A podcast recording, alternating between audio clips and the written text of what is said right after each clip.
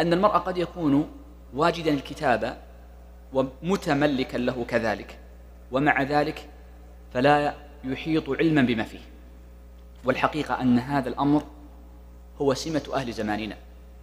فإن النبي صلى الله عليه وسلم ذكر أن في آخر الزمان تكثر الكتب ويفشل القلم ذكر أنه يفشل القلم فسر القلم فشو القلم بأمور كثرة الكتابة بكثرة الكتب ونحو ذلك. الآن أصغر طالب علم يستطيع أن يجمع من الكتب ما لم يجتمع لكبار الأئمة. بالأمس أذكر لبعض الإخوان أن الإسنوي الشيخ عبد الرحيم قال اجتمع لي من الكتب ما لم يجتمع للرافعي.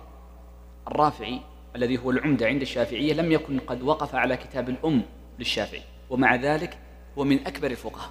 الآن في زماننا أصغر الطلاب يقف على كتاب الأم بمجرد أن يأتي بضغطة زر في هذه الأجهزة المحمولة التي بين أيدينا. ولكن مع كثرة الكتب ووفرتها قل العلم. فأصبح الناس يعتمدون عليها ويخطئون في فهمها ويقلون من قراءتها. إذا فليس كل امرئ يكون مطلعا على الكتب مالكا لها عارفا بأسمائها يكون عالما بمحتواها عارفا بمضمونها وفاهما لما فيها من الأحاديث. وهذا مسلم وإنما مثلت بأهل زماننا لأن هذا المثال أقرب وأظهر. فكثير من الناس يعرف الكتاب ولا يعرف ما فيه.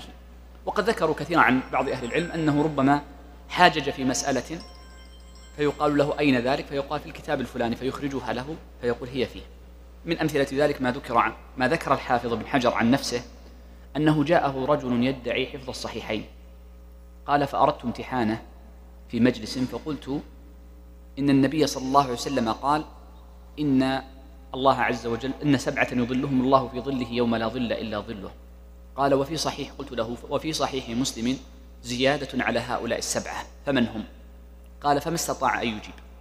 فلما سئلت قلت إن المقام مقام اختبار لا مقام لا وليس مقام مذاكرة. فخرج وألف فيها رسالة في من يظلهم الله في ظله في الزيادة على هؤلاء السبعة مما ورد ذكرهم في السنن. إذا بعض الناس قد يكون حافظا لكن غير مستظهر وغير واع لمحل الدلالة ومحل الحديث الذي حفظه في ذلك. نعم.